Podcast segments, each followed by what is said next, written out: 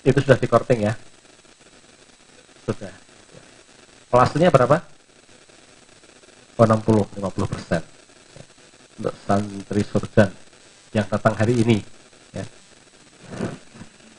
30 persen, eh 50 persen. Ya. Yang datang pekan depan 55 persen insya Allah. Wah, balik kalau gitu besok aja belinya. Uh, itu saja. Ya, Alhamdulillah santri yang berbahagia. Monggo Ustadz kami persilahkan.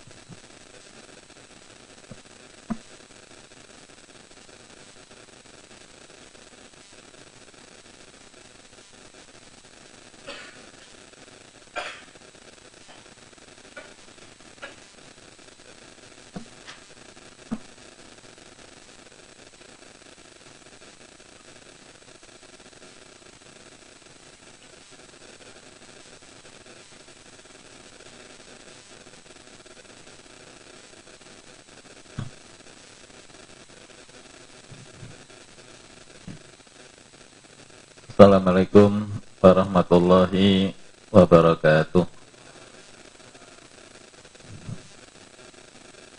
Alhamdulillah wassalatu wassalamu ala rasulullah wa ala alihi wa sahbihi wa mawala Asyhadu an la ilaha illallah wa asyhadu anna muhammadan abduhu wa rasuluh Allahumma salli ala Muhammad wa ala alihi wa sahbihi wa salam amma ba'd. Santri Sorjan yang kami hormati, pada malam hari ini kita akan melanjutkan kajian kita tentang fikir Ramadan atau kajian menjelang Ramadan yang pada kesempatan malam hari ini kita akan membahas tentang fikih Ramadan. Ya. Nah, dalam fikih Ramadan ini yang kita bahas tadi sudah sampaikan oleh Pak Iwan. Pertama tentang hukum puasa Ramadan. kita sudah tahu semuanya bahwa semua ulama kita bahkan juga umat Islam bersepakat bahwa hukum puasa Ramadan adalah wajib. Nah, kewajiban puasa di bulan Ramadan seperti ini pertama didasarkan firman Allah Subhanahu wa taala dalam Al-Quran Famang sahida minkumus sahara Faliyasum Barang siapa yang pada bulan Ramadan itu ya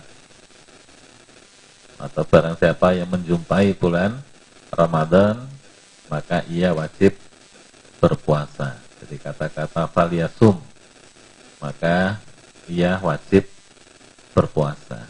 Jadi bentuknya adalah bentuk amar. Ya, jadi kalau dilihat itu fiilnya fiil amar.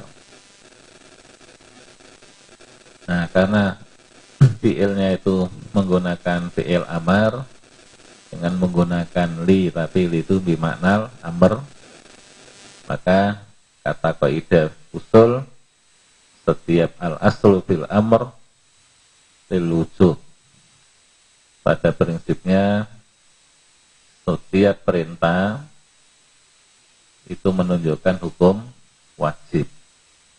Nah, karena di situ ada perintah puasa dan kaitannya adalah Ramadan, maka berarti puasa di bulan Ramadan itu hukumnya wajib.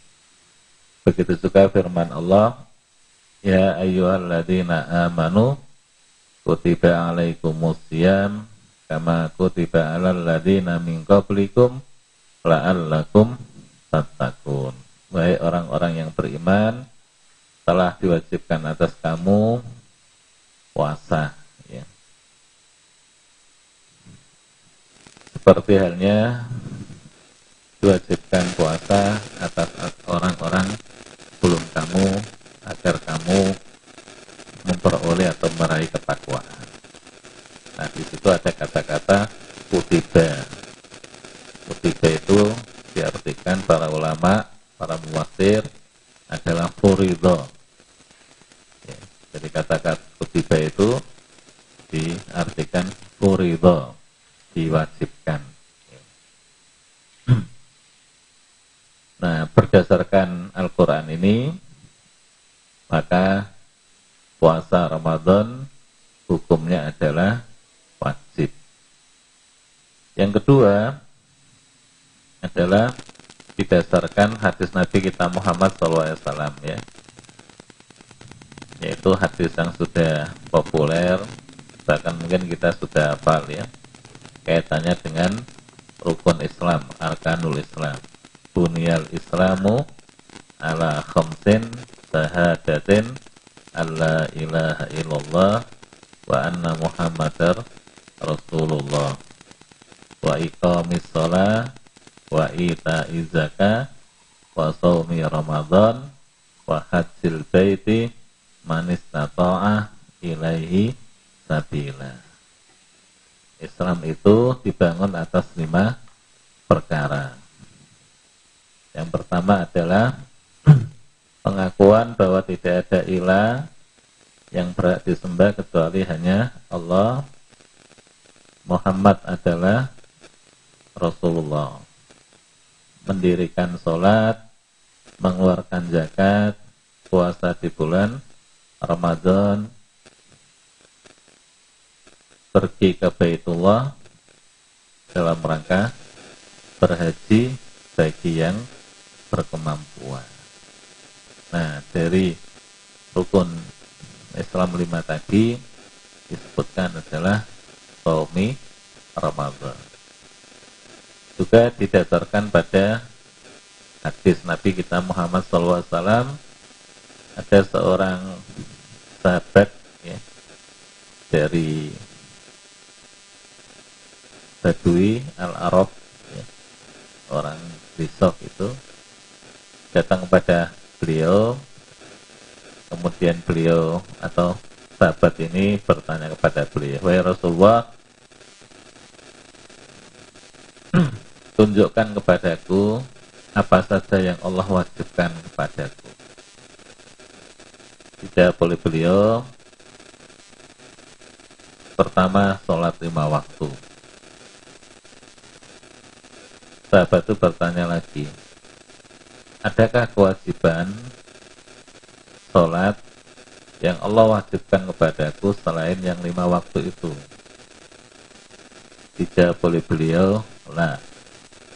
Illa anta tahu anta tahu wa tidak ada. Kecuali kalau kamu mau mengerjakan sholat sholat tatawu sholat sholat tatawu atau sholat sholat sun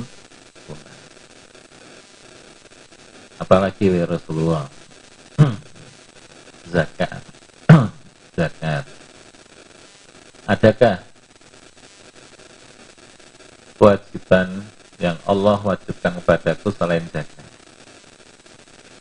Tidak boleh beliau tidak ada kecuali kalau kamu mau sodakoh sunnah.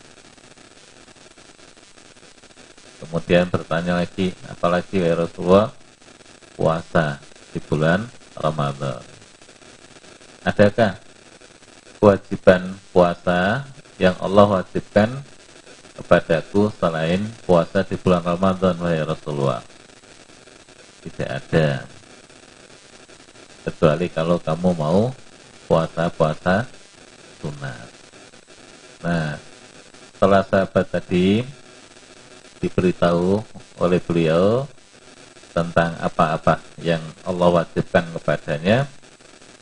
Spontan sahabat tadi berikrar di hadapan beliau dengan mengatakan wallahi la azidu wala angkus demi Allah saya tidak akan menambah dan mengurangi dari apa-apa yang telah Allah wajibkan kepada setelah orang itu pergi fala mawalla setelah orang itu pergi dari majelis beliau. Nabi kemudian memanggil sahabat-sahabat yang dekat tadi dengan mengatakan wahai sahabat-sahabatku maukah aku tunjukkan seseorang ya, yang menjadi calon penghuni surga? Nah sahabat sama apa? Penasaran tentu mau siapa Nabi orang yang tadi datang menemui saya kata. Nah, Allah Akbar. Jadi kalau kita ini mencukupkan diri ya, mengamalkan ajaran Islam itu diambil yang wajib-wajib saja tidak mengerjakan yang sunnah tapi dengan catatan semua larangan Allah Subhanahu wa taala itu ditinggal insya Allah kita akan dijamin oleh Nabi untuk masuk surga. Itulah yang kata Allah ya dalam Quran itu summa awrasnal ladina summa awrasnal ladina summa awrasnal ladina stofaina min ibadina faminhum dolimul nafsi wa minhum muktasid wa minhum sabiqun fil khairat biidnillah jadi umat Islam dalam mengamalkan ajaran Islam itu dibagi tiga. Ada yang dolimuli nafsi ada yang ya rok-rok itu. Kalau pas imannya apa Yazid pasang gitu ya rajin lah. Tapi kalau hatinya pas ada masalah yang itu diikuti dengan merosotnya iman malas ibadah. Nah kalau ada umat Islam atau kita seperti itu kita ini termasuk golongan dolimul linafsi. Yang kedua adalah golongan muktasid yang tengah-tengah Nah kata Kordowi yang dimaksud muktasid di sini ya tadi golongan yang hanya umat Islam dalam menjalankan ajaran Quran atau Islam itu hanya memilih yang wajib-wajib saja. Jadi kalau sholat ya sholat lima waktu. Kalau puasa ya puasa di bulan Ramadan tok. Saya nggak mau puasa apalagi. Kalau zakat ya zakat tok, nggak mau sodakoh kalau haji umroh seumur hidup cuman sekali nggak akan nambah. Tapi dengan catatan semua dosa semua larangan ditinggal. Nah kalau kita menjadi umat Islam seperti itu maka kata Allah kita masuk golongan yang kedua muktasid tadi nah yang kedua Tiga adalah sabikun bil khairat. Golongan yang apa? yang berlomba-lomba ya. Jadi tidak hanya meninggal, eh, tidak hanya mengerjakan yang wajib-wajib saja, tapi yang sunnah pun juga dikerjakan. Tidak hanya yang haram larangan itu enggak yang haram aja ditinggalkan tapi yang makruh pun juga ditinggalkan. Bahkan yang mubah pun juga seringnya juga ditinggalkan. Umpamanya kita boleh ya, nonton TV mama nonton bola. Jam 1 jam 2 dini hari boleh nggak dilarang waktu mubah tapi bagi golongan ini, walaupun mubah, itu nggak dikerjakan. Karena apa? Karena kalau nanti nonton bola lewat tengah malam, dikhawatirkan nanti nggak bisa sholat malam atau sholat subuhnya bablas atau dia mengerjakan sesuatu yang di dilarang oleh Allah kadang-kadang meneh babal itu nobar itu ya. Nah, mungkin sambil ngerasani orang atau apa atau sambil apa. Nah makanya bagi orang yang apa masuk golongan sabiqul bil ini walaupun boleh tapi itu tidak dikerjakan. Mengapa? Karena takut meninggalkan yang diperintahkan Allah atau melakukan yang dilarang oleh Allah. Nah, kalau kita-kita itu termasuk apa ya?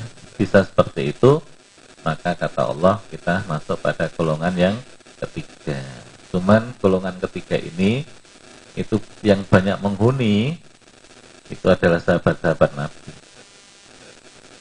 Jadi kalau sahabat Nabi itu isinya mereka itu hanya kompetisi apa uh, berubah ya. Tapi berombanya tidak dalam hal materi dalam hal duniawi tapi berombanya mereka itu dalam hal khairat dalam hal kebaikan.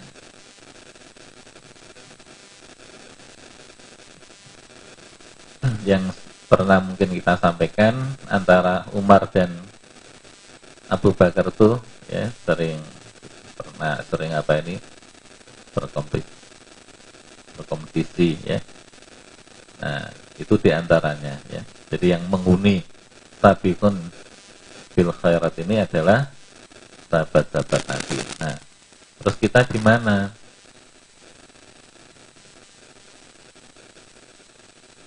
Kita kira-kira di mana dari tiga golongan ini?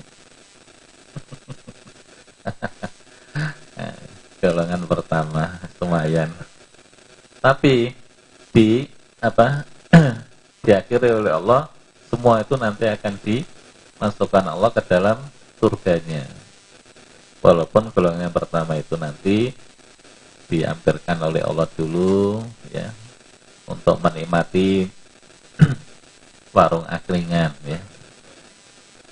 Kon jahit-jahit dulu ngeteh-ngeteh dulu ngopi-ngopi dulu ya. Nah, ngopi jas nah setelah mereka puas le ngopi le ngeteh le jahe nah baru kemudian mereka dipulangkan ke rumah surga itu ya. tapi semua nanti akhirnya kata Allah dimasukkan ya ke dalam surganya nah itu di antaranya Pak dasar diwajibkannya puasa di bulan Ramadan. Yang ketiga dasarnya itu adalah ijma.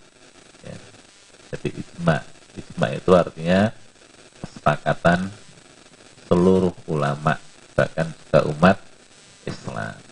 Jadi dasar ya untuk menetapkan hukum itu yang sudah disepakati oleh para ulama kita ini ada empat ya Quran, sunnah, isma, dan iya. Walaupun ya ada beberapa ulama yang tidak mau menerima empat dasar ini, terutama kias. Siapa itu?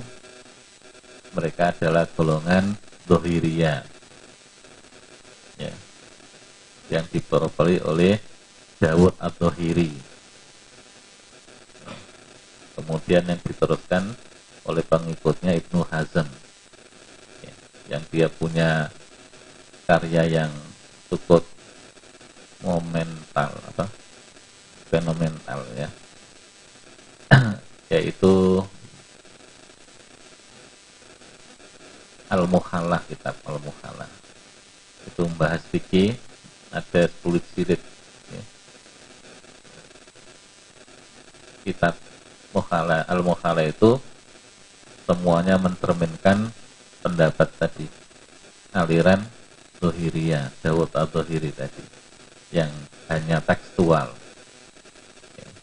seperti kemarin sudah kita sampaikan ketika dia mengartikan pamangkana minkum maridon au ala safarin faidatun min ayyamin ukhor sing jenenge sakit itu sakit apa saja? Allah nggak batasi apakah sakitnya itu parah atau tidak. Yang penting orang itu dikatakan sakit, maka orang itu sudah boleh untuk tidak berpuasa. Walaupun sakitnya cuma pilek sedikit, panas-panas sedikit. Tapi kalau dia sudah dikatakan apa? Sakit, marit, maka dia sudah mendapatkan rukso. Nah, itu cara apa? Memahaminya. Sama dengan safar. Orang asalkan dinamakan bepergian, walaupun bepergiannya itu cuma 1-2 kilo, maka orang yang sudah dikatakan bepergian, walaupun bepergiannya cuma 1-2 kilo ini pun juga sudah mendapatkan rukhsah dari Allah. Kalau puasa, dia sudah nggak wajib berpuasa. Kalau sholat, dia boleh menjamak, bahkan juga boleh mengkosor. Karena dia sudah dikatakan apa? Sabar tadi. Nah, itu cara-cara apa? Dia dalam memahami atau menafsirkan teks Al-Quran maupun hadis Nabi kita Muhammad Sallallahu Alaihi Wasallam. Nah, Adohiriyah atau Ibnu Hazm itu menolak mentah-mentah ya tentang masalah apa kias ini analog ini jadi nggak mau menerima kias karena itu berdasarkan hanya semata-mata berdasarkan logika. Ya, jadi kias itu hanya berdasarkan logika. Makanya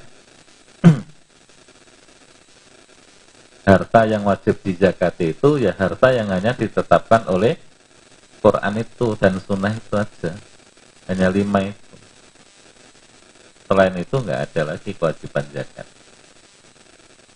Jadi yang wajib zakat itu ya emas perak harta perdagangan pertanian. Ya itu aja. Selain itu nggak ada kewajiban zakat. Orang walaupun punya berlian ya nilainya bertonton ya menurut Ibnu Hazm nggak wajib. Nggak wajib apa menjakati berliannya itu. Punya mutiara ya, yang mungkin nilainya ratusan juta bahkan mungkin miliaran itu pun juga tidak ada kewajiban untuk mengeluarkan zakat. Karena yang diwajibkan oleh Allah berdasarkan nas Quran dan hadis itu hanya empat atau lima harta nah jadi nah itu ijma ya. Namanya ijma itu kesepakatan. Jadi semua ulama bahkan mungkin umat Islam itu tidak ada penentangan. Nah kalau sudah seperti itu oh berarti itu apa? Ijma. Makanya ada ijma sukuti ya. Jadi ijma seperti apa? Ada satu dua ulama yang berpendapat tapi semua ulama itu apa?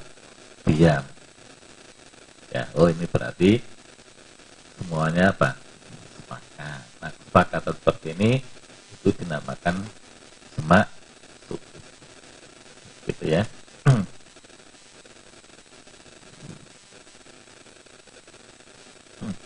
Nah, Ramadan itu apa keutamaannya bulan Ramadan?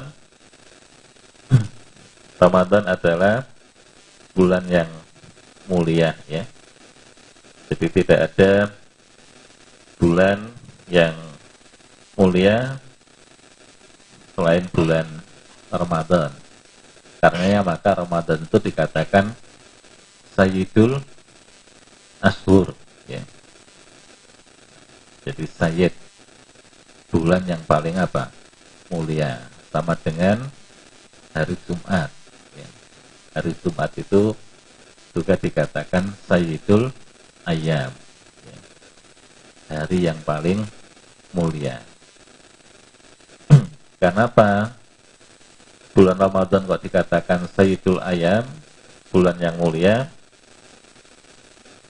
Karena di bulan Ramadan itu syarat sekali keutamaan dan keistimewaan.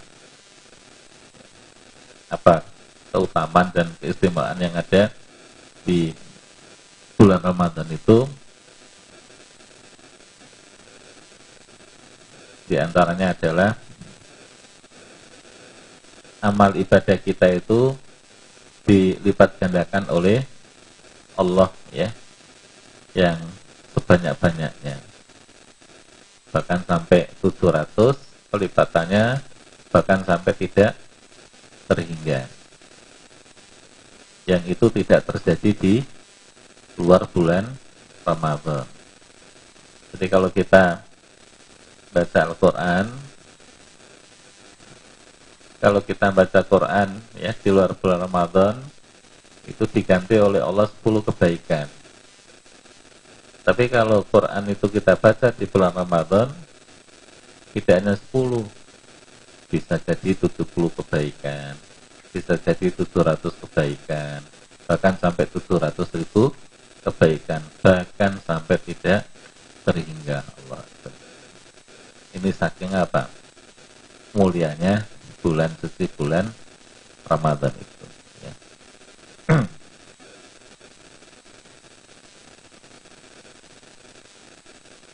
yang kedua juga bulan Ramadan dikatakan bulan mulia karena di bulan itu setiap doa yang dipanjatkan oleh setiap hamba-hambanya itu pasti di kabulkan.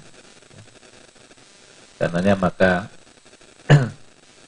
di dalam bulan Ramadan nanti perbanyaklah apa kita berdoa. Kemudian juga rahmat Allah juga apa?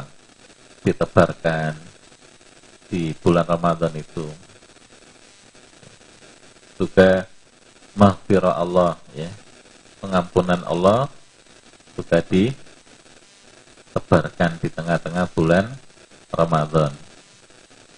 Juga di bulan Ramadan itu Allah paling banyak membebaskan manusia dari kubur dan siksa api neraka. Nah, karena bulan Ramadan itu ya seperti itu, maka wajar kalau bulan Ramadan itu dikatakan Sayyidul Ayat. Gimana? Eh, eh Sayyidul Suhur ya atau Sayyidu Ashur.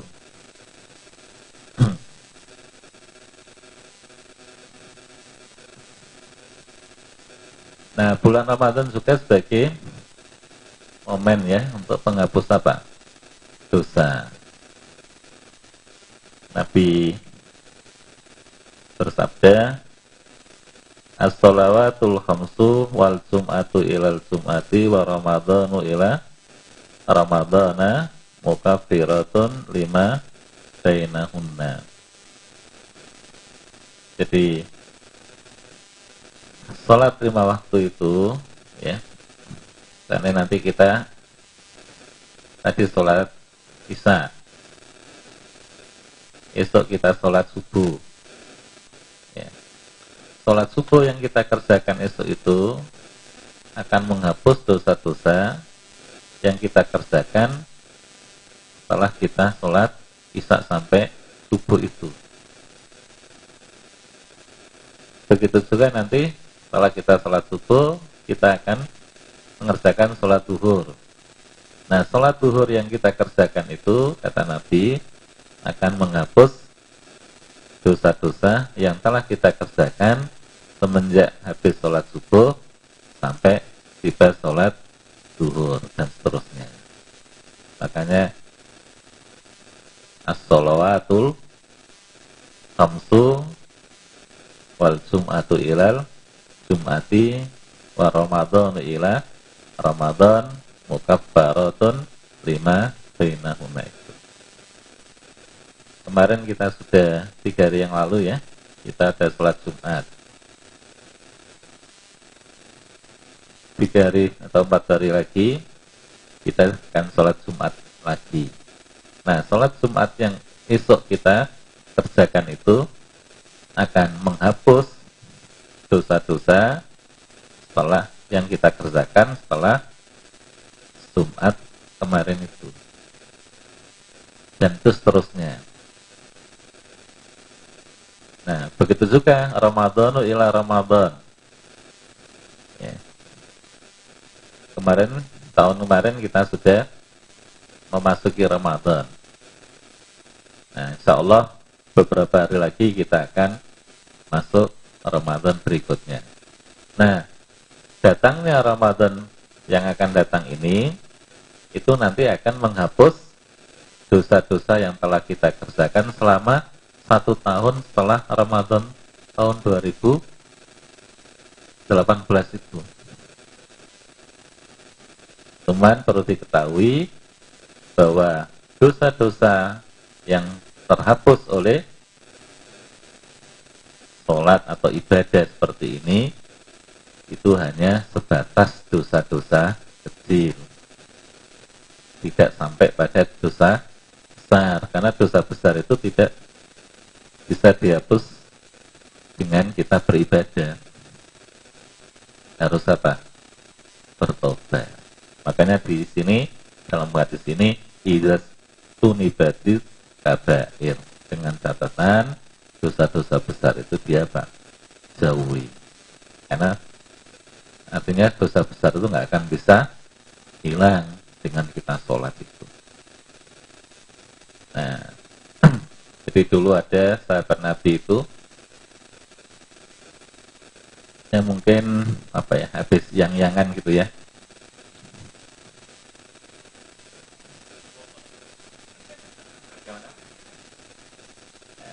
Seperti itu ya. Terus dia ikut sholat. Jamaah duhur. Setelah sholat jamaah duhur dia menghadap Nabi dia mengatakan halaktu halaktu halaktu ya Rasulullah. Celaka aku celaka aku. Saya boleh beliau ma'ahlah kakak apa yang menyebabkan kamu apa? Silakan barusan wahai Rasulullah saya telah apa? Yang yangan dengan pacar saya. Nah dijawab oleh beliau kamu tadi ikut sholat jamaah enggak dengan saya denganku. Iya. Nah, kemudian beliau membacakan ayat dalam surat Hud terakhir itu innal hasanati yudhibnas sayyi'at jadi dosa-dosamu kecil itu sudah dihapus oleh Allah dengan kamu mengerjakan sholat duhur bersama itu. Nah, jadi kalau dosa-dosa kecil itu ya gampang ngelihat apa? Hapus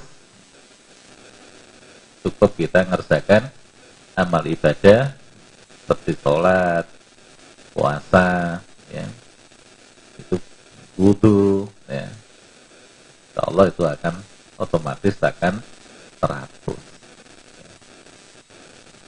Jadi, karenanya maka apa? Nah, Nabi juga mengatakan bersabda man soma ramadhana imanan wahtisaban ghufira lahu ma taqaddama min dambi. Ya, itu adalah yang dihapus oleh Allah itu hanya sebatas dosa apa? kecil lewat kita puasa itu. Tapi sekali lagi dosa besar nggak akan bisa dihapus oleh Allah ya dengan hanya kita apa beribadah tapi harus istighfar atau taubat dan taubatnya harus taubatan nasuha. Nah Ramadan juga merupakan pintu ya. Terbukanya pintu surga. Kemudian tertutupnya pintu neraka.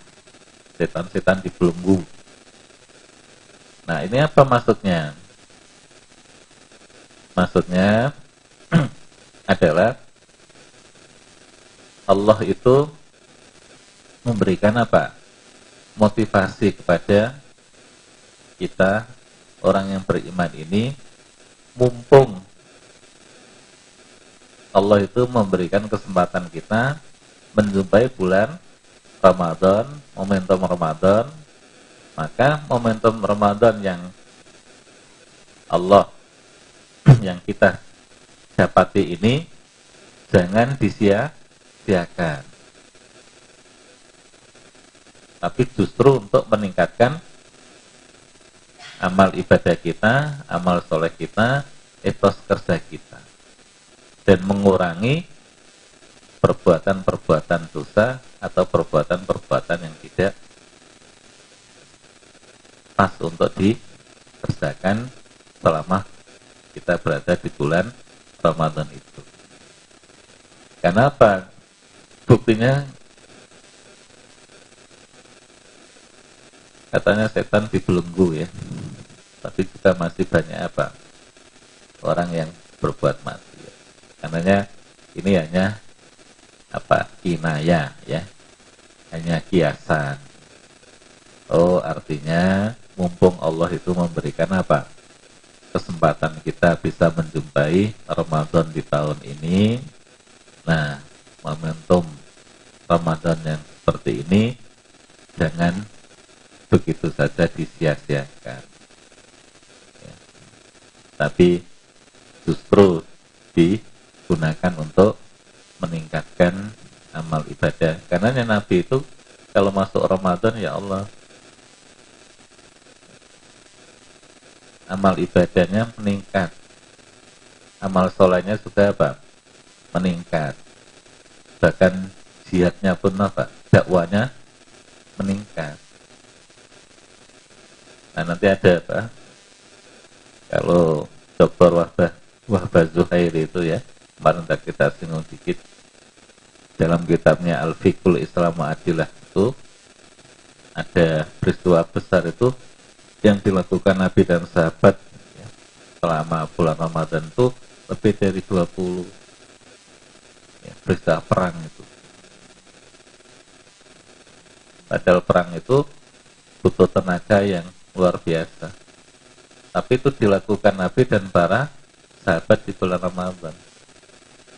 Sementara kalau kita Ramadan itu libur. Perangnya perang di di mana? Di Pulau Kapuk.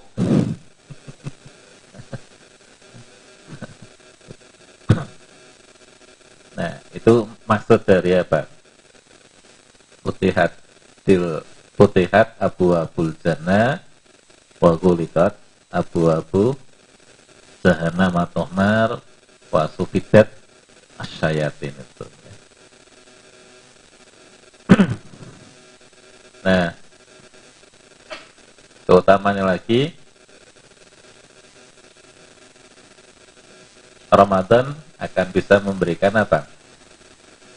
Jaminan ya tadi kepada orang yang berpuasa itu untuk mendapatkan ampunan dari Allah. Man shoma Ramadana imanan wa ihtisaban ghufira lahu ma taqaddama min dambi.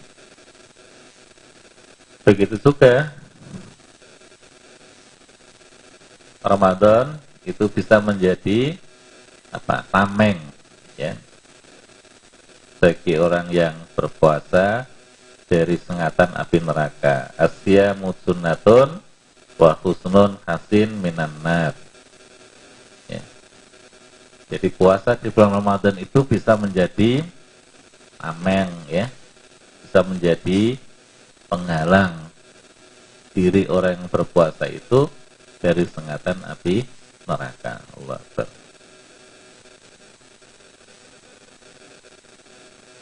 Kemudian puasa di bulan Ramadan itu juga ya, akan mengantarkan orang itu masuk ke dalam surga lewat pintu yang namanya pintu royan. Jadi di surga itu ada beberapa nama pintu ada pintu sholat, babus sholat. Ada babus sodako. Ada babul jihad. Nah yang berbeda ini adalah puasa. Kalau puasa itu diberi nama bukan babusian atau babus saum, tapi babur royan. Apa royan itu? Royan itu artinya kepuasan. Ya.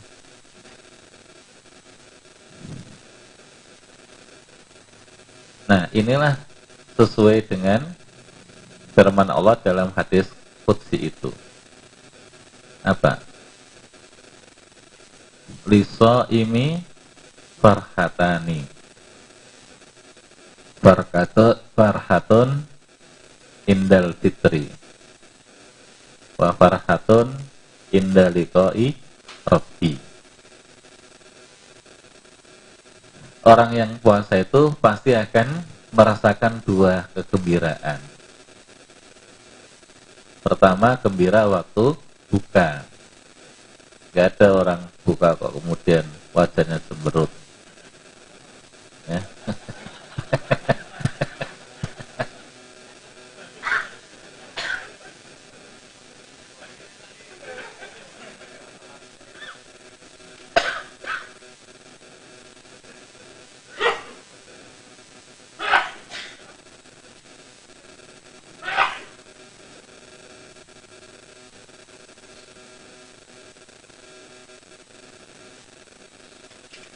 Tadinya aja ya nggak bisa bangun begitu sudah mau menjelang buka langsung gila.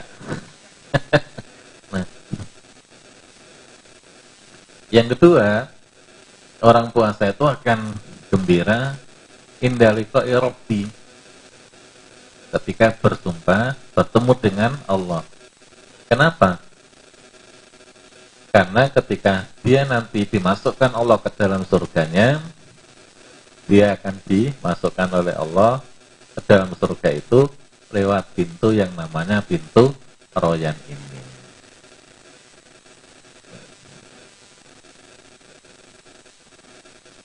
Maka kalau punya anak nanti beri aja eh, nama Royana gitu. Royan Royana.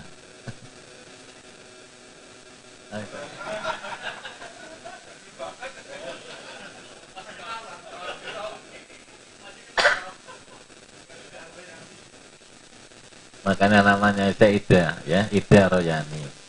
Berarti perempuan yang bisa memberikan kepuasan.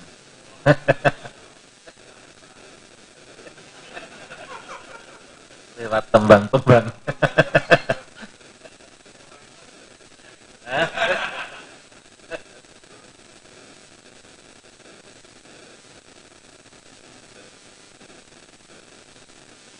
Puasa juga termasuk ibadah yang tidak ada apa tandingannya ya. Alaika bisom fa innaula idilah lahu. Kata Nabi, hendaknya kamu apa? Mengerjakan puasa karena puasa itu ibadah yang tidak ada tandingannya, nggak ada tarannya.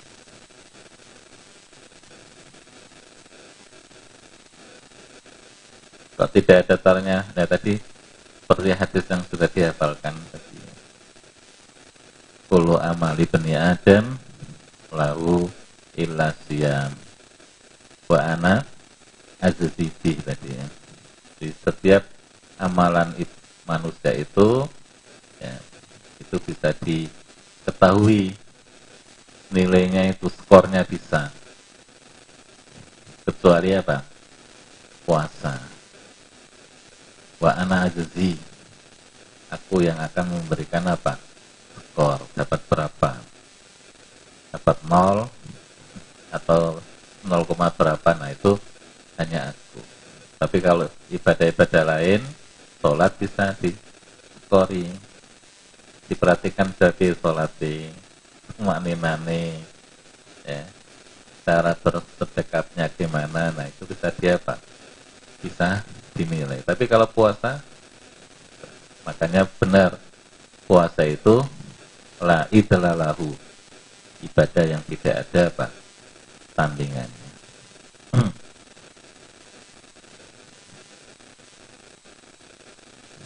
nah peristiwa penting ya di bulan Ramadan di antaranya adalah perang Badar. Perang yang menguras tenaga dan energi. Dan perang ini adalah perang yang sangat menentukan. Karena itu adalah perang yang pertama kali Allah perintahkan kepada Nabi kita Muhammad Shallallahu Alaihi Wasallam. Karenanya maka perang ini sangat menentukan keberlangsungan dakwah Islam pada waktu itu. Karena Nabi itu sebelum perang, doa Nabi kan menakutkan tuh ya, menggetarkan telinga dan apa ini menggetarkan jantung orang-orang kafir itu. Yang itu kemarin sempat rame ya dibacakan oleh Neno Warisman itu. Ya Allah, jika dakwah ini tidak engkau beri kemenangan, misalnya di bumi ini sudah nggak ada lagi orang yang mau menyembah engkau. Ini kan doa yang luar biasa ya. Dianggap ini ekstrim. Apalagi kalau membaca hijib bahar atau hijib masar itu ya. Oh tambah. Makanya waktu kemarin kampanye 02 itu sebenarnya bagus tuh nggak tahu yang baca siapa itu ada suplikan-suplikan Bahar Nasar yang dia apa? Yang dibaca. Mengerikan ya. Gimana? Di antaranya adalah tumpaslah gitu ya orang-orang yang suka mendolimi nah, berikanlah jadi farik jama'ahu satid samlahu ya Allah cerah berikan kesatuan mereka persatuan mereka coba tapi hati mereka tumpaskanlah modal mereka kapital mereka tenggelamkanlah mereka nah di antara itu di Bahar Nasar itu begitu. Makanya kalau ada orang nakal itu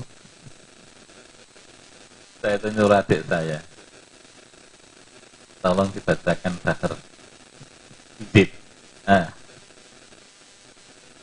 adik itu kan apa itu kalau bib jadi kalau ada orang nakal-nakal di saya itu Nah, saya suruh dulu ada dosen guru besar oke ketika ada orang nakali dalam hal bisnis itu sudah saya bacakan visi baca oh saya ingat nggak apa-apa antum bacakan nanti sudah dalam hati saya. Saya sukakan minta adik saya apa? Baca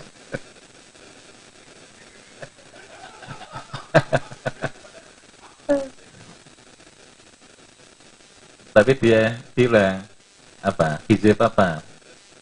Hijab nasar atau bahar? Bahar aja nggak usah sing apa sing teman-teman sing biasa-biasa saja bisa nanti kalau nggak kuntal ke yang nasar itu nah perang ini adalah Badar ini adalah perang yang sangat menentukan karena Nabi itu serius dalam berdoa. Nah tadi sudah diawali oleh Pak Iwan ya. Dua tiga hari lagi ini kita sudah akan menghadapi perang Badar ini.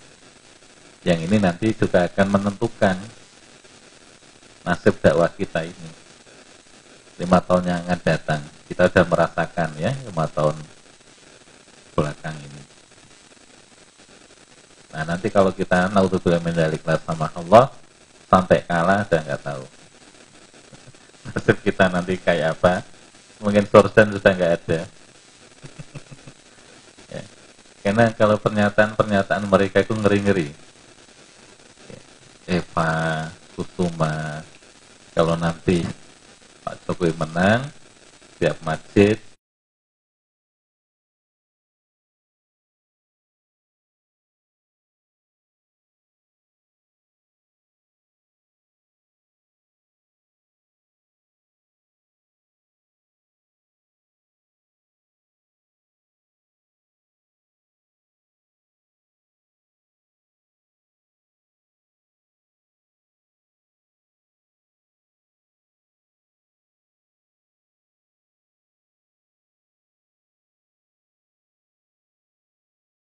jasa dia kita sudah ya.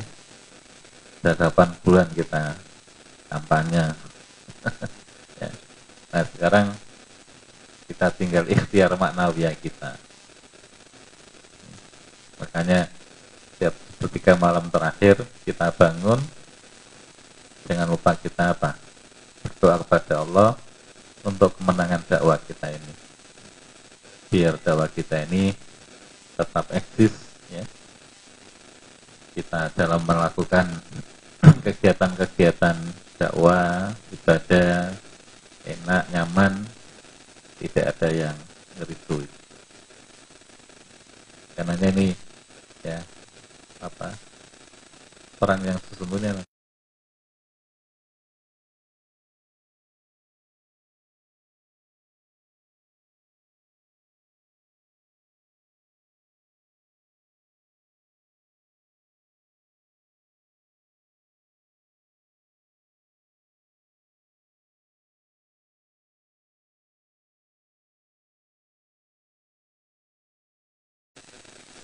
Kemudian juga pembunuhan apa?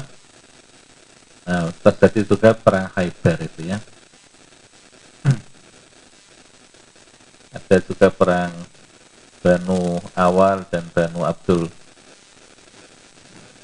bin Sa'labah ya. Ini jadi peristiwa-peristiwa perang ya yang terjadi bulan Ramadan itu lebih dari 20 Nah, Fatku Mekah juga apa? Perang Tabuk, ya, juga terjadi. Masa Allah perang Tabuk itu, ya, sama dengan perang Kunan tuh ya, yang panasnya bukan main.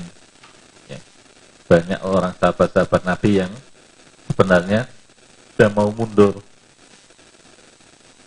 Pertama saking panasnya, kemudian kedua kekuatan musuh itu sampai kalau kekuatan pasukan Islam waktu itu sudah 12 ribu.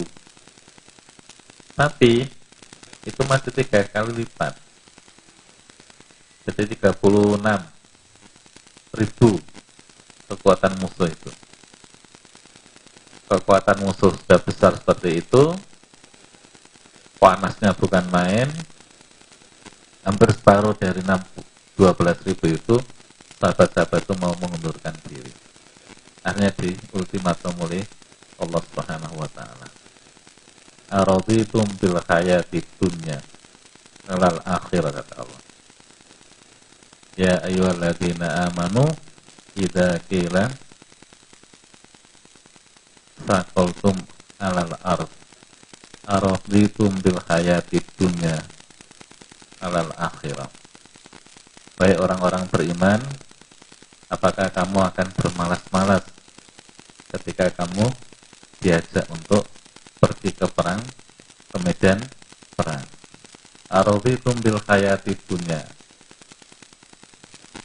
Apakah kamu lebih mementingkan kehidupan akhiratmu, eh kehidupan duniamu daripada kehidupan akhiratmu?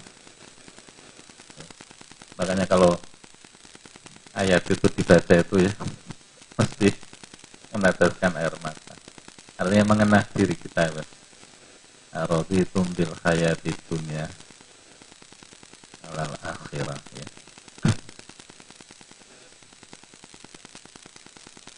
Begitu ya nah, nah belum lagi apa ini? Nah Taif gitu ya. Sekarang ini Taif itu sudah dibuka oleh pemerintah Arab Saudi untuk boleh dikunjungi yang jarak 80 kilo dari kota Mekah itu. Nah, di Taif itu dulu yang diutus Nabi dakwah di sana Ibnu Abbas.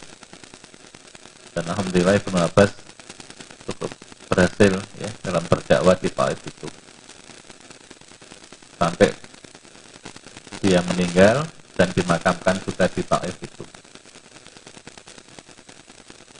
Nah, dekat kuburan Ibnu Abbas itu dibangun masjid Megah. Namanya Masjid Ibnu Abbas. Dua tahun yang lalu, saya, karena ada jamaah yang minta ke Taif, ya alhamdulillah bisa antar ke sana. Jadi Masjid Ibnu Abbas di sampingnya ada makam Ibnu Abbas. Sambil lihat-lihat tempat-tempat yang berjaya yang ada di Taif itu. Nah itu dulu ditaklukkan Taif itu juga pada bulan Ramadan ya. Termasuk penaklukan Andalusia coba ya. Eropa itu dulu ditaklukkan juga pada bulan Ramadan itu. Jadi peristiwa-peristiwa ini itu memberikan inspirasi lagi pada kita bahwa benar Ramadan itu bukanlah bulan apa? Santai-santai. Bulan berlemas-lemas sesungguhnya. Tapi Ramadan itu adalah bulan peningkatan etos kerja kita itu.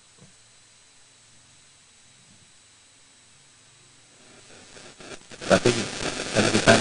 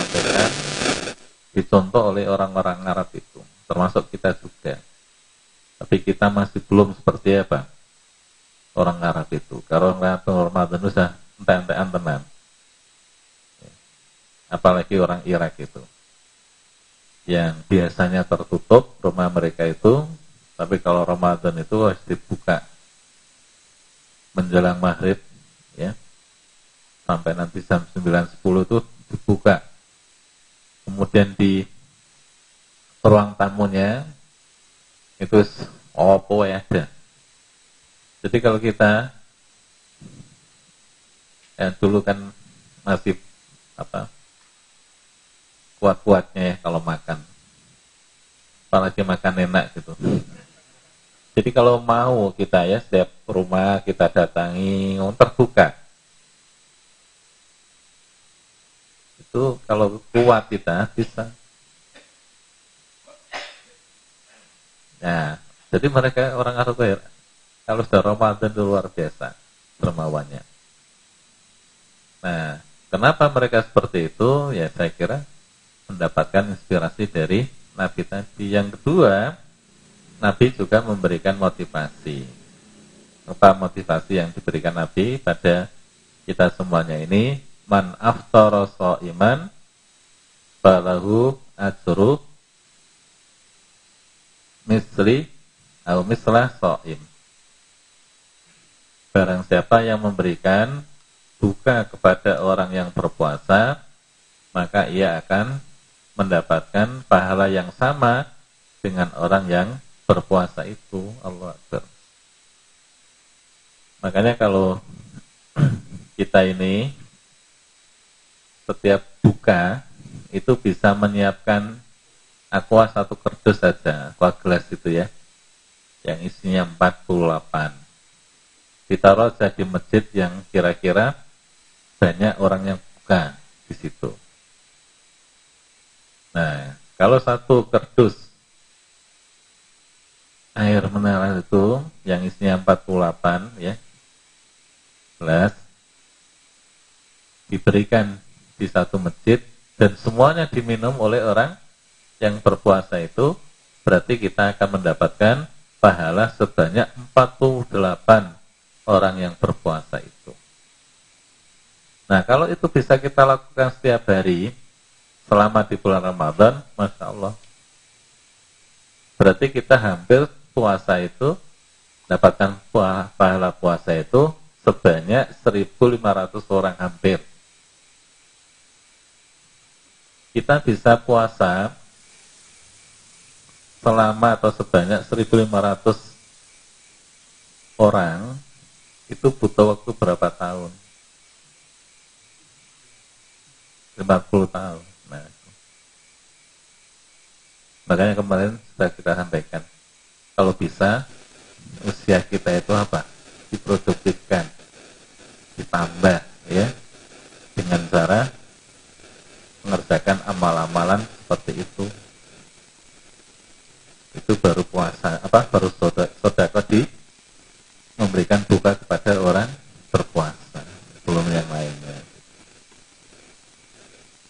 Nah yang ketiga Nabi juga apa? Memberikan motivasi Abdul Sodakot Sodakot Ramadan. Ketika yang paling utama yang paling baik adalah sodakoh yang dilaksanakan di bulan Ramadan. Karenanya maka orang itu kalau Ramadan tentu berlomba-lomba untuk banyak saudara itu. Ya.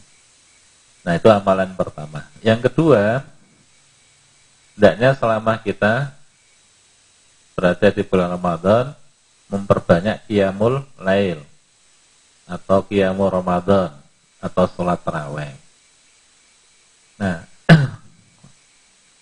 jadi ya mulai itu sebutan sholat malam pada umumnya ya. Baik itu di bulan Ramadan maupun di luar bulan Ramadan. Sebutan Qiyamul Lail itu adalah sebutan sholat malam yang dilaksanakan kapan waktunya dimulai setelah sholat isya sampai adzan subuh dikumandangkan.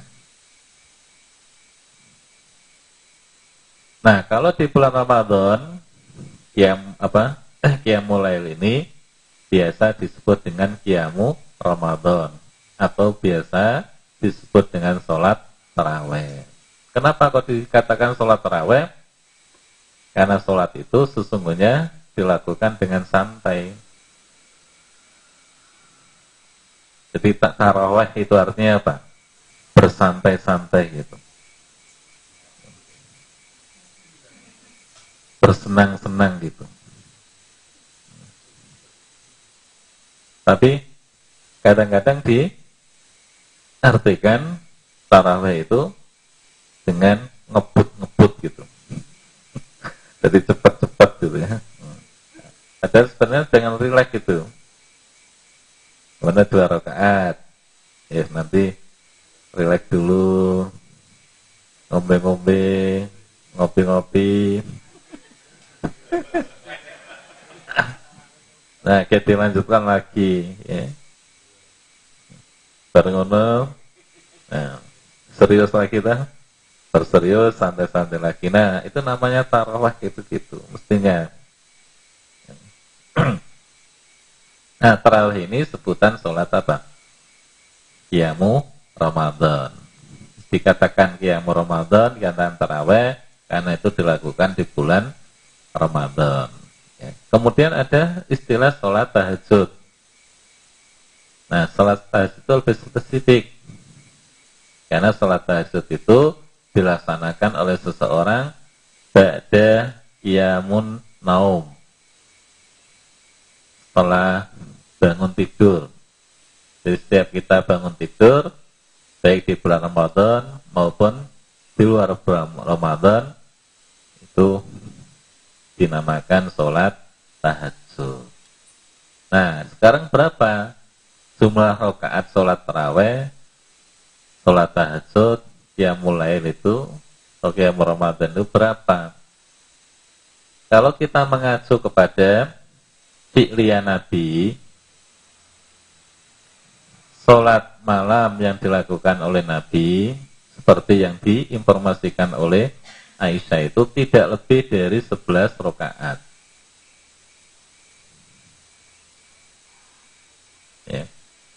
Dengan komposisi Aisyah ini menginformasikan empat rakaat, salam, empat rakaat salam, kemudian tiga rakaat. Itu yang biasa dilakukan oleh Nabi ya. Jadi tidak lebih dari berapa? 11 rakaat. Itu hanya dari sisi dari informasi yang disampaikan oleh Aisyah.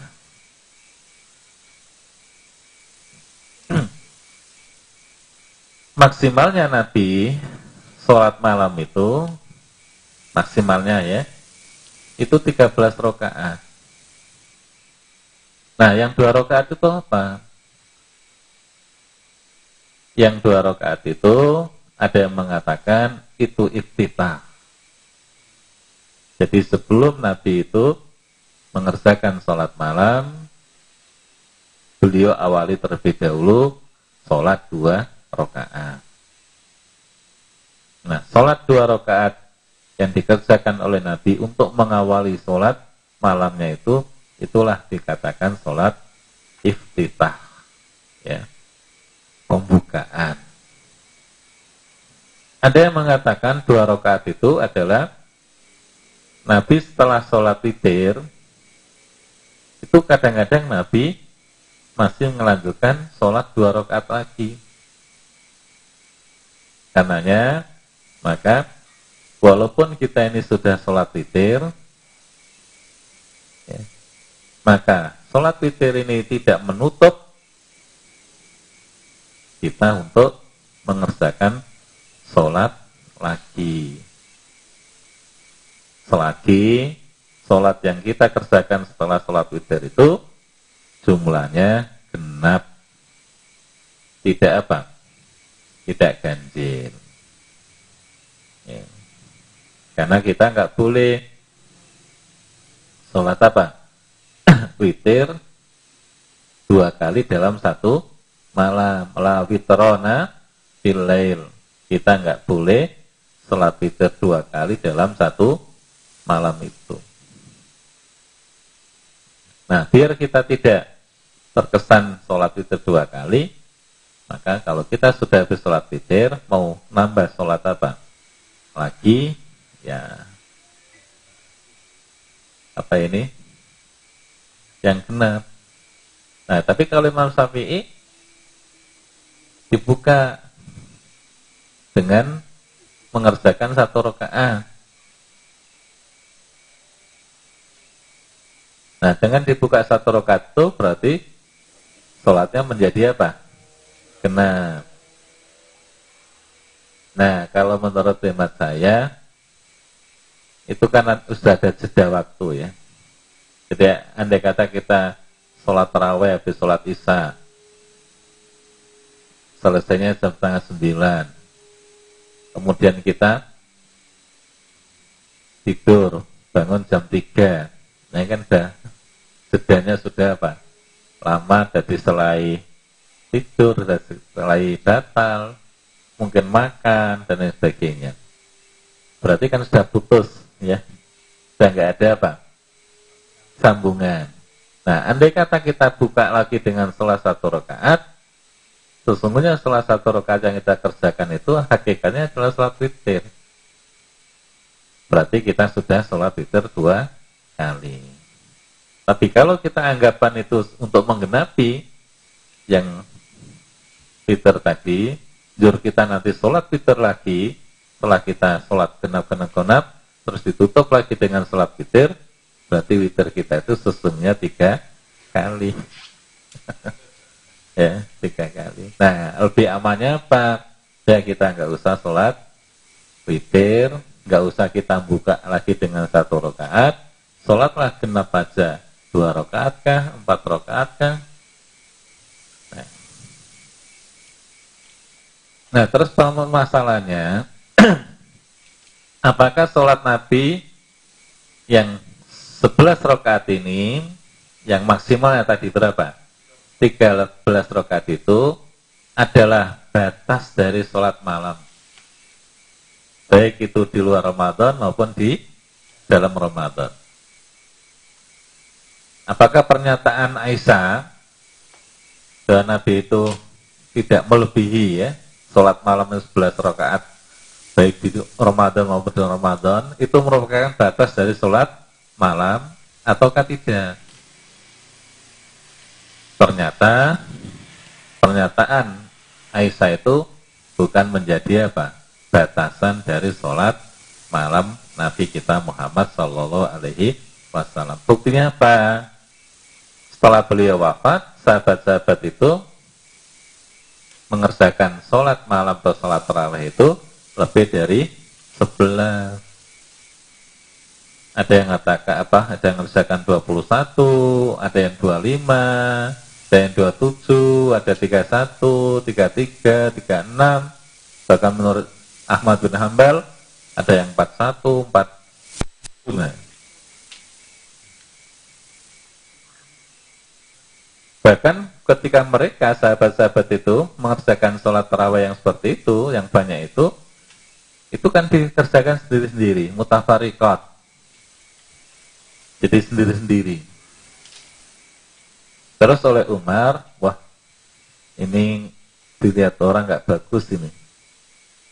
Pikirannya orang Islam itu nggak apa, kompak, nggak mau bersatu. Akhirnya apa? Umar menginisiatif untuk sholat tarawih itu dengan apa? Berjamaah. Nah, maka kemudian setelah itu Umar mengatakan apa? Nikmatil bid'atu hadihi. Sebaik-baik bid'ah adalah bid'ah ini. Dikatakan um, Umar apa bid'ah? Karena sejak Nabi tiga hari itu ya, setelah itu nggak ada. Dia hidupkan lagi. Maka oleh beliau dikatakan ini sebaik-baik apa? Bid'ah. Nah, bid'ah yang dilakukan oleh Umar seperti ini, kata Ibnu, Ibnu Kasir dalam kitabnya Tafsir Al-Quranul Azim itu, itu bukan termasuk bid'ah yang dilarang. Bukan termasuk bid'ah yang madmumah. Tapi ini adalah, atau yang dolala ya, bukan termasuk bid'ah yang dolala. Tapi ini adalah apa? Bid'ah yang memang dibolehkan.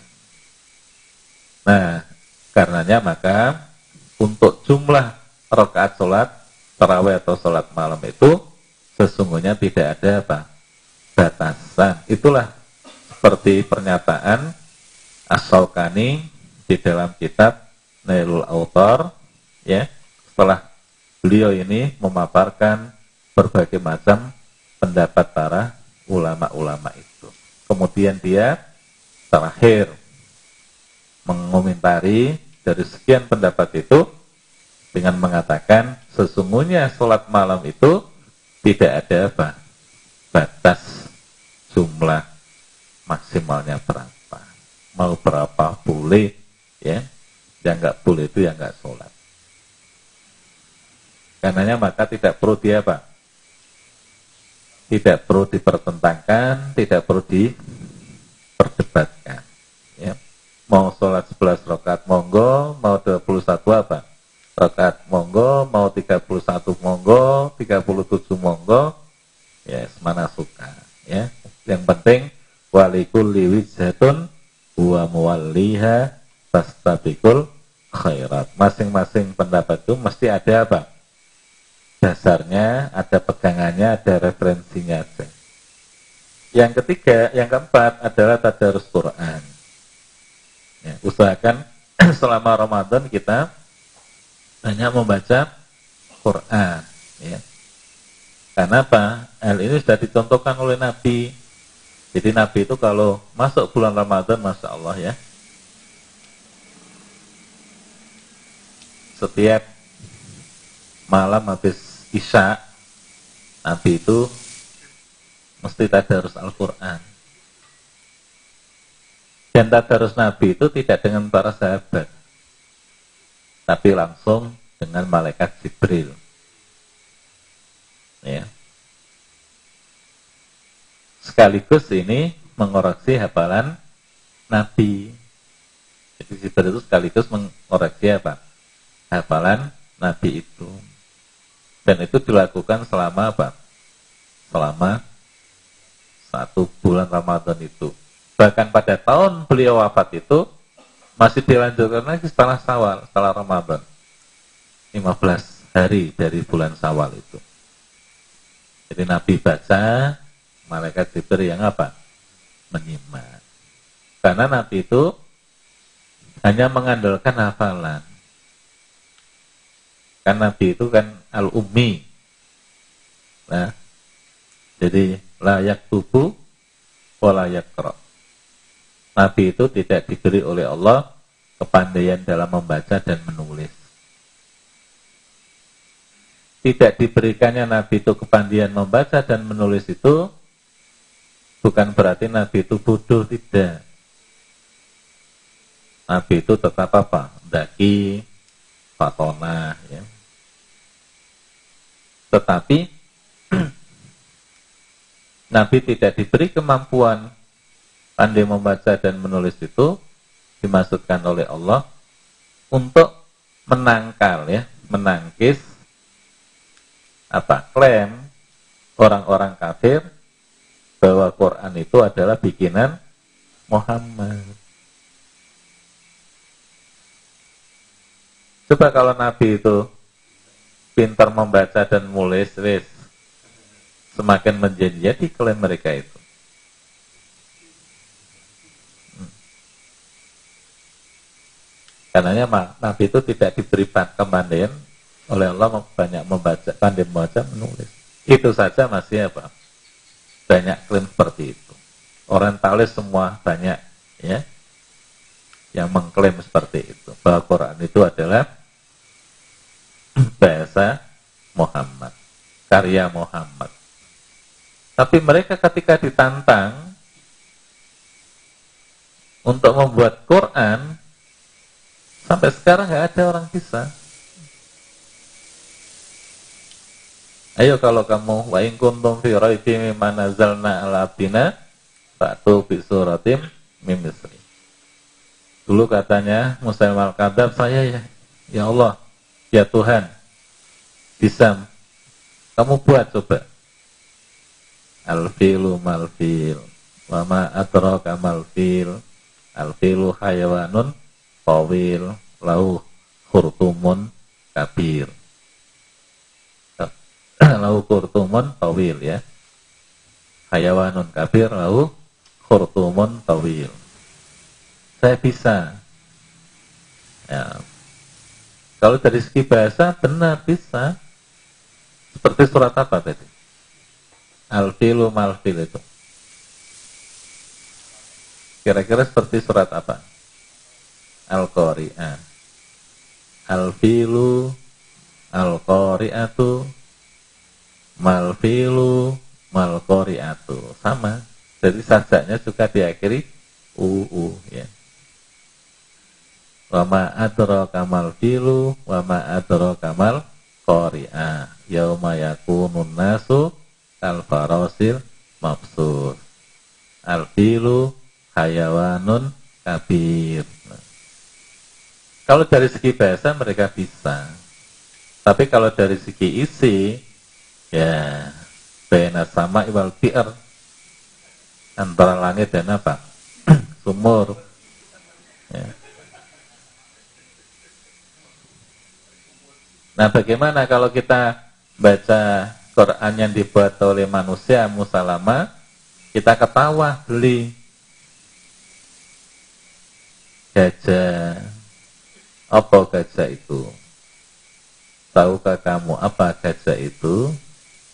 Oh, gajah adalah binatang sing gede. Gajah itu duwe talale sing apa? Dawa. Nah, apa maksud dari apa? Pendeskripsian seperti itu. Orang dijelaskan aja orang sudah apa? Paham dong, ya.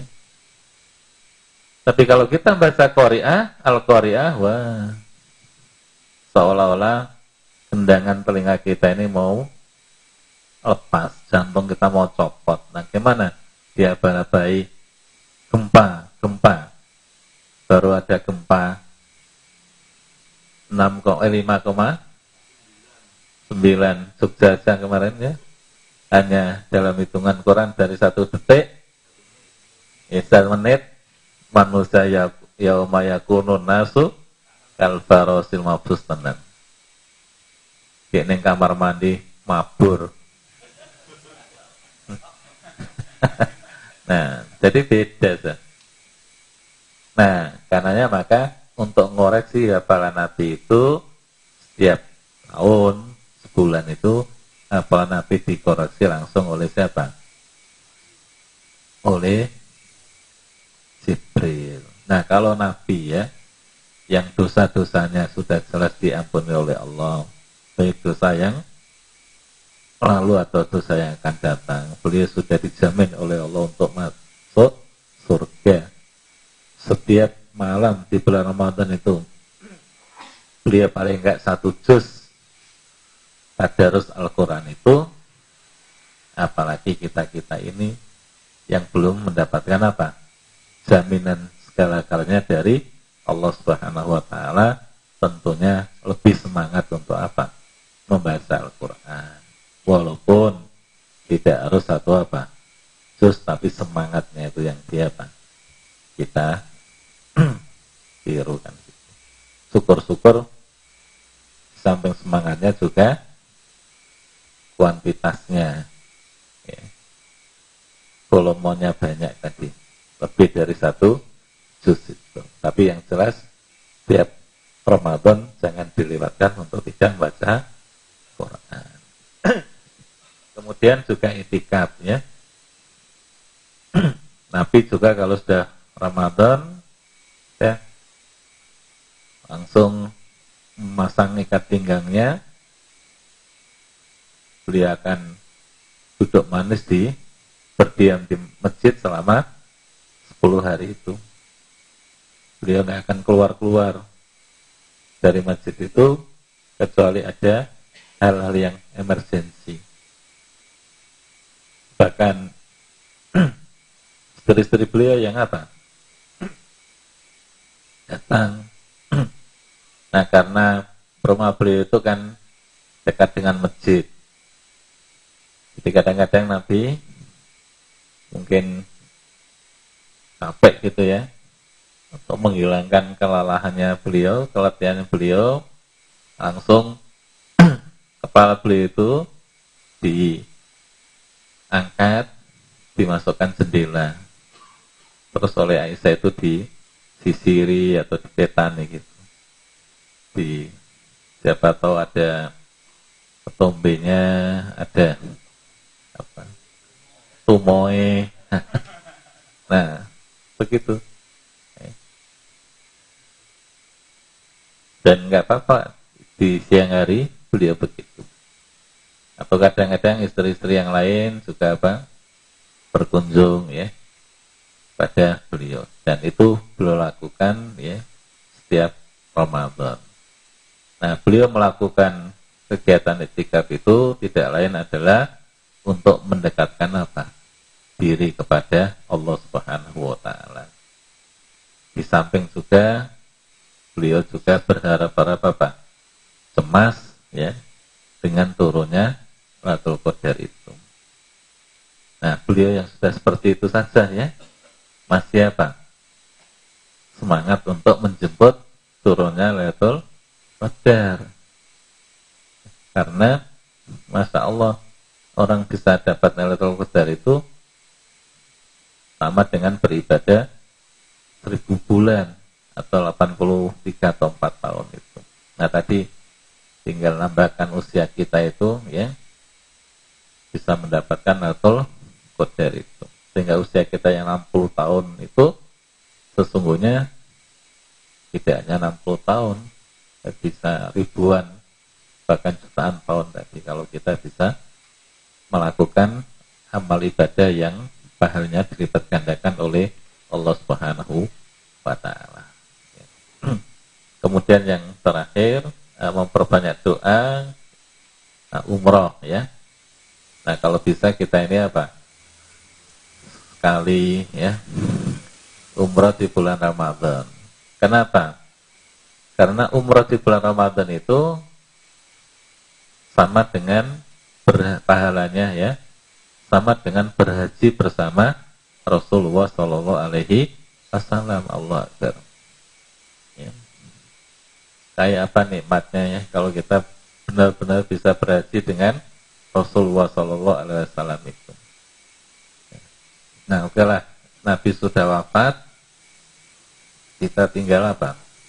Menapak tilasi beliau ya seolah-olah kita berhaji bersama apa beliau lewat umroh nanti di bulan apa? Ramadan. Ya kalau Allah memberikan apa? Kemudahan rezeki. Gitu ya. Apalagi Pak masih? Nah, penetapan bulan Ramadan ya. Jadi ada tiga cara ya untuk menetapkan bulan Ramadan. Yang ini setiap tahun mesti apa? Mesti rame ya. Yang pertama adalah dengan ru'yatul hilal. Harus melihat itu ya. Jadi melihat langsung. Yang kedua adalah dengan menggenapkan hitungan bulan Sa'ban menjadi 30. Dan yang ketiga adalah dengan hisab.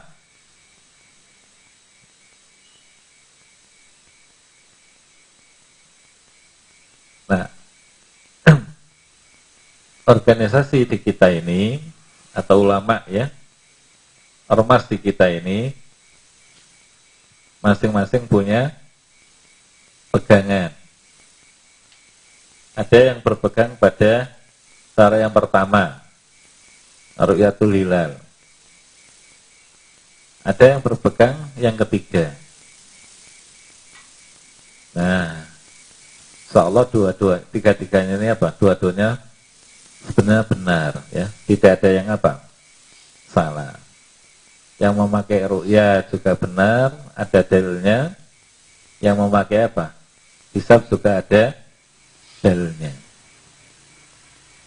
Yang hisab mengatakan dalilnya sumu yati wa abtiru yati. Puasalah kamu karena kamu sudah melihat apa? Bulan, begitu juga berhari raya lah kamu karena kamu sudah melihat bulan. Nah, kalau ini semua sudah sepakat. Fa'in rumah, fa'akmilu, iddata, Sa'ban salasina yauman. Jadi kalau langitnya itu berawan, mendung, kanannya kemudian hilal itu nggak bisa dilihat, maka digenapkan hitungan bulan Sa'ban yang tadinya 29 menjadi 30. Nah, yang menjadi masalah adalah kalau menggunakan hisab. Sesungguhnya ahli hisab dulu pada tahun 90-an itu pernah mengadakan muktamar ya di Turki.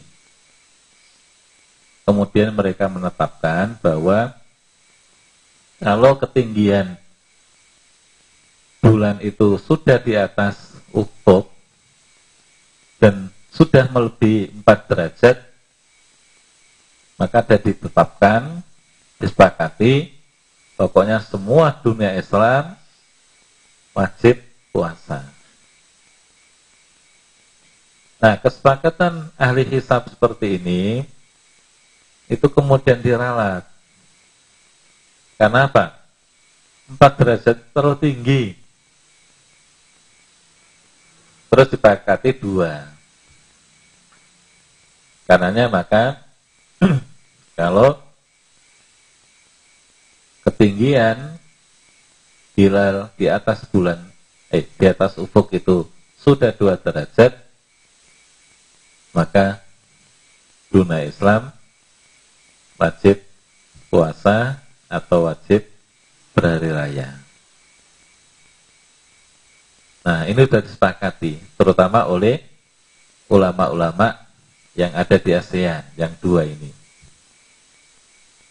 Tapi Muhammadiyah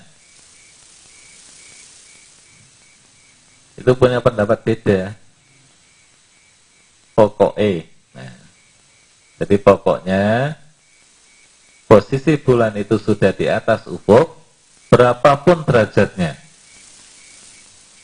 Walaupun masih 0, atau 0, itu sudah apa? Masuk bulan berikutnya.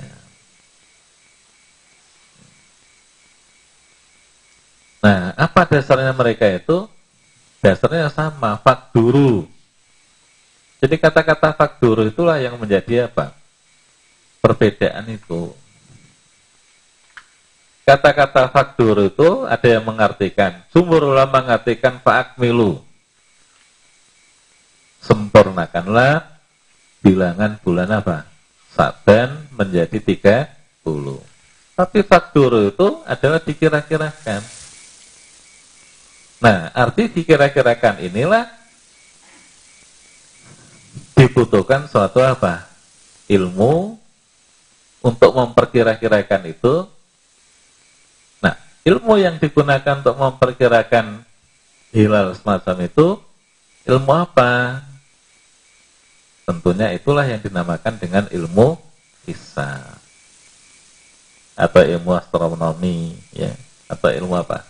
Lebih khususnya adalah ilmu hisab. Menghitung ya. Nah orang Muhammadiyah itu ya, ada yang sombong sombongnya gimana jangankan hanya menghitung apa awal bulan itu enting katanya Wong kita ini menghitung kapan terjadinya gerhana matahari, kapan terjadinya gerhana bulan. Aja bisa dan mesti tepat. Dan itu butuh ilmu yang sangat apa? Energi yang sangat berat, susah. Apalagi hanya menghitung apa? Awal bulan. Itu hanya dengan tidur saja bisa. Karenanya maka begitu bulan itu sudah di atas apa? Ufuk, berapapun derajatnya. Muhammadiyah nggak mau patokan dengan dua derajat itu. Nah inilah yang menyebabkan perbedaan apa? Penetapan bulan Ramadan di negara kita khususnya itu. Dan masing-masing ulama sudah sepakat, masing-masing negara itu diberi wewenang untuk apa? Menetapkan awal bulan itu sesuai dengan apa? Matlaknya masing-masing. Jadi enggak apa?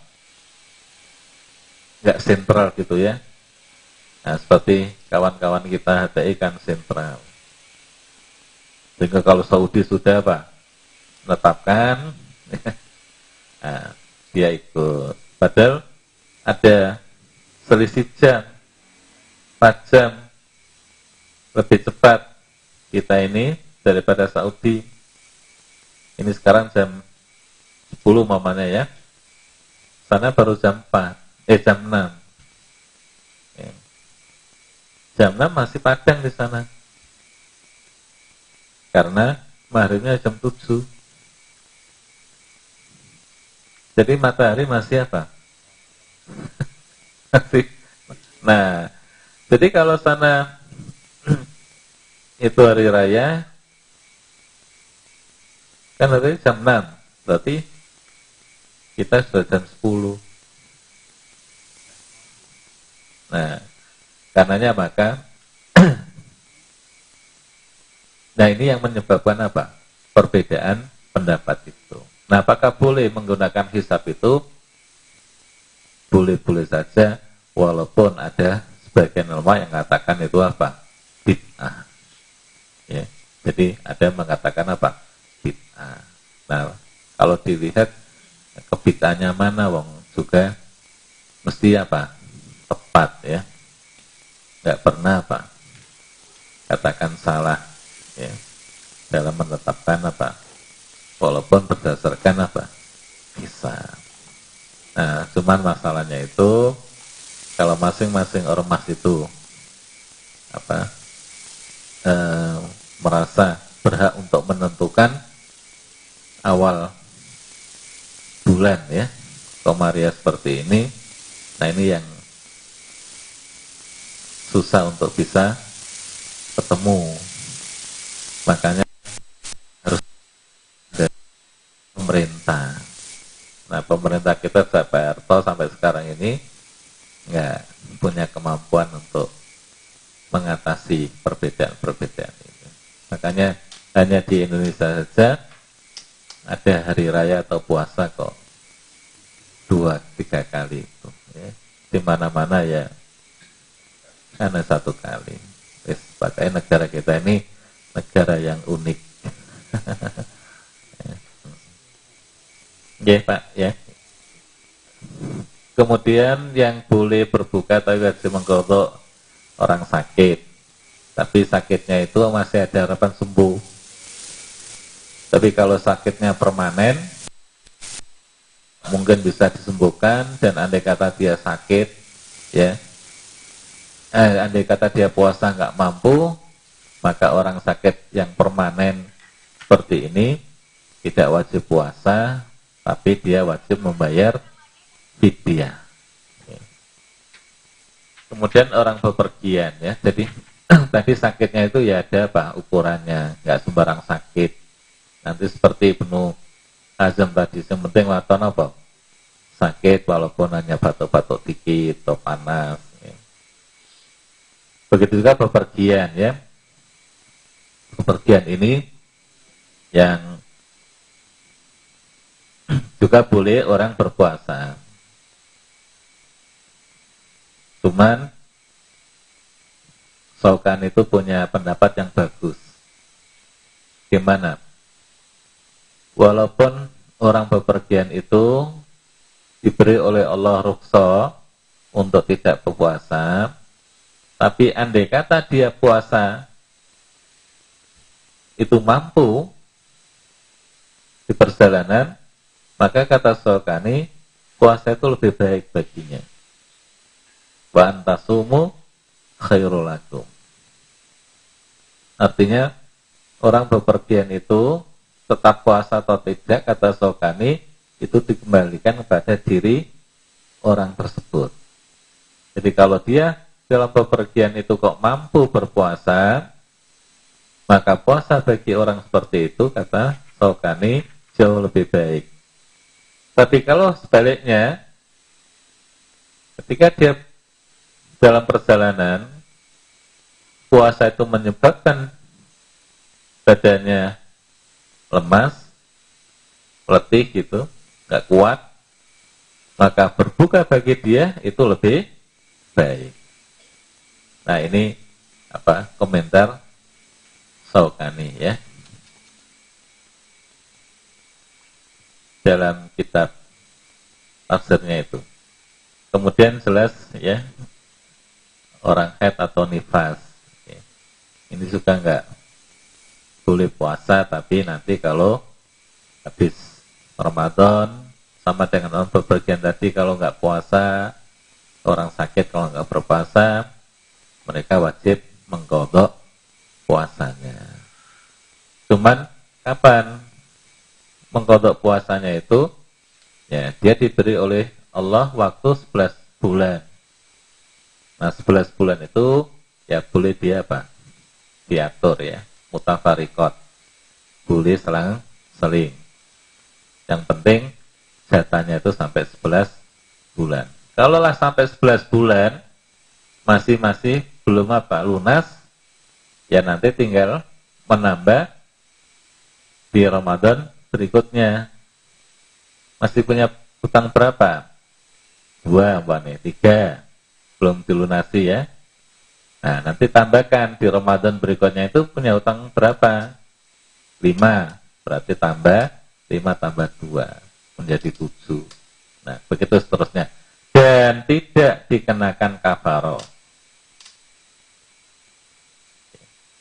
Jadi nggak ada apa? Denda.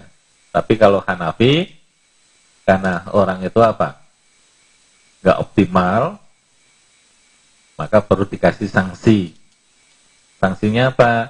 Dia harus dikenakan bayar denda atau kafaro. Tapi kalau sapi dan lainnya, enggak. Enggak usah kafaro-kafarotan. Nah ini ya. Kemudian Nah, ada orang yang wajib berpuasa, eh wajib nggak puasa, tapi wajib bayar apa? Fidyah. Siapa itu? Yaitu baik laki maupun perempuan yang sudah tua bangka. Yang andai kata mereka itu puasa, itu jelas nggak kuat. Nah, bagi bapak atau ibu, bapak dan ibu ya, yang sudah tua rentah atau tua bangga seperti ini, yang andai kata dia puasa dan nggak sanggup, maka dia digolongkan wa alal ladzina yutiqunahu fidyatun to'amu miskin. Dia sudah nggak wajib puasa, tapi dia wajib bayar fidyah. Kapan dia bayar fidyah? Ya setiap, setiap, hari yang dia tidak puasa itu. Berapa fidyahnya? Satu mut. Satu mut itu berapa? Satu kilo. Ya. Makanan pokok atau beras. Nah, diberikan kepada orang miskin. Ya. atau orang sakit yang tadi menahun ya itu juga masuk dalam kategori wa alal ladzina yutiqunahu fidyah. Dia enggak wajib puasa tapi wajib membayar fidyah. Atau orang punya pekerjaan berat. Yang itu sumber satu-satunya sumber penghidupannya. Kalau dia tidak mengerjakan pekerjaan berat itu, maka dia hilang sumber penghidupannya itu. Seperti siapa? Pak tukang beca umpamanya. Kuli. Ya. Tukang bangunan atau tukang jalan itu ya, cara jalan.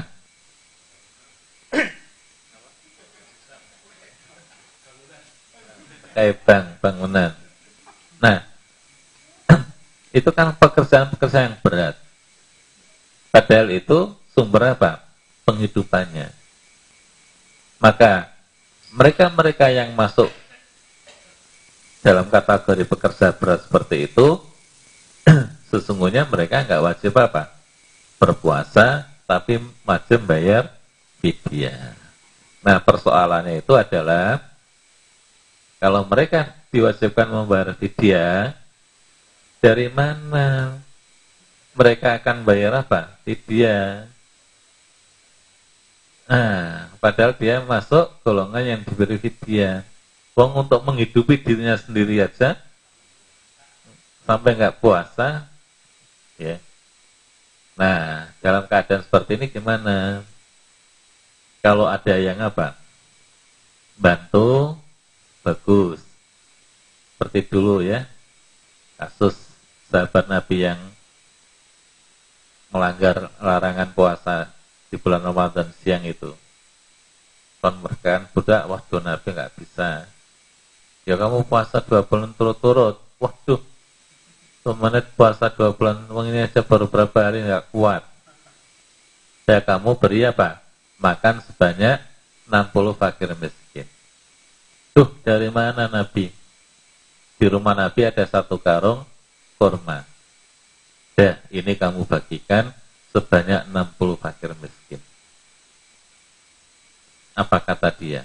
Nabi, siapa di antara saya dan keluarga saya yang paling membutuhkan satu karung kurma ini? Yang paling miskin. Kata Nabi sudah makanan kan? Sak keluargamu. Allah Akbar. Enak ya Nabi itu. Pikirnya itu enak gitu. Enggak berat kan? Beda dengan kita ya. Suka apa? Mutasadid. Berat-berat ke orang. Ya. Anak enak ya wis. Jadi orang itu tadi sudah bebas dari apa? Denda. Nah sama kita analogikan dengan pekerja berat tadi. Kalau memang dia dia nggak mampu untuk membayar vidya, suruh puasa ya nggak ada hari-hari dia nganggur umpamanya. Ya kalau ada orang baikan seperti Nabi tadi, saya tanggung vidyamu bagus. Kalau enggak, kira-kira gimana? Ya sama dengan Nabi tadi, maaf udah dimaafkan. Nah gimana? ya tuh? Ya mesti dimaafkan. Dimaafkan oleh Allah itu maksudnya. Seperti Nabi apa? Mengatakan, dah, makan aja korma ini kamu dan keluargamu santai. Nah ya, nah, ada tiga dia. Hmm. Nah, kemudian juga wanita hamil atau wanita yang sedang apa? Nyusui. Ini kata Ibnu Abbas juga masuk dalam kategori wa alal ladzina yutiqunahu fidyatun to'amu miskin. Sudah. Saya kira begitu ya. Itu tadi orang-orang yang tidak wajib puasa tapi wajib apa? membayar fidyah. Wallahu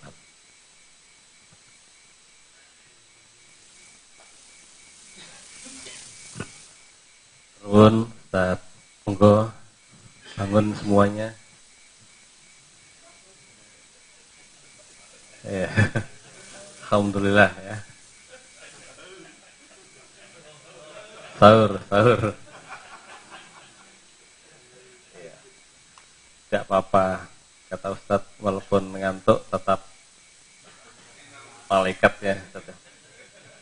bertengger ya melihat kita sangat syahdu jadi eh, kita sedang berlatih nah untuk berhafal ya untuk menghafalkan hadis seperti eh, Rasulullah ya, bersama malaikat Jibril ya. Jadi setiap pekan kita menghafal hadis terutama untuk hadis-hadis yang terkait dengan Ramadan ya. Insya Allah itu dan e, pekan depan nanti tambah satu hadis lagi. Ya, ya. Hadisnya e, tadi yang Sayyidud e, apa itu namanya? Sayyidus Suhur. Ya tapi ya. Yaitu adalah Ramadan ya dan Sayyidul Ayam Jum'ah ya. Itu uh, iya ayam ayam sebaik-baik ayam adalah gitu ayam saya gratis nah, gitu. sebaik-baiknya ayam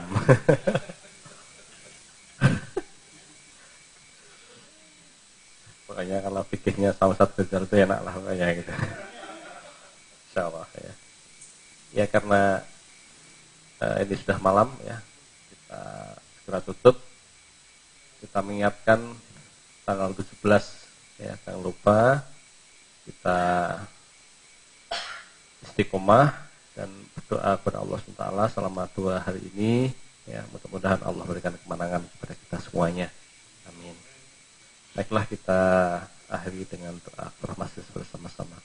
Subhanakallahumma bihamdik asyhadu an la ilaha illa anta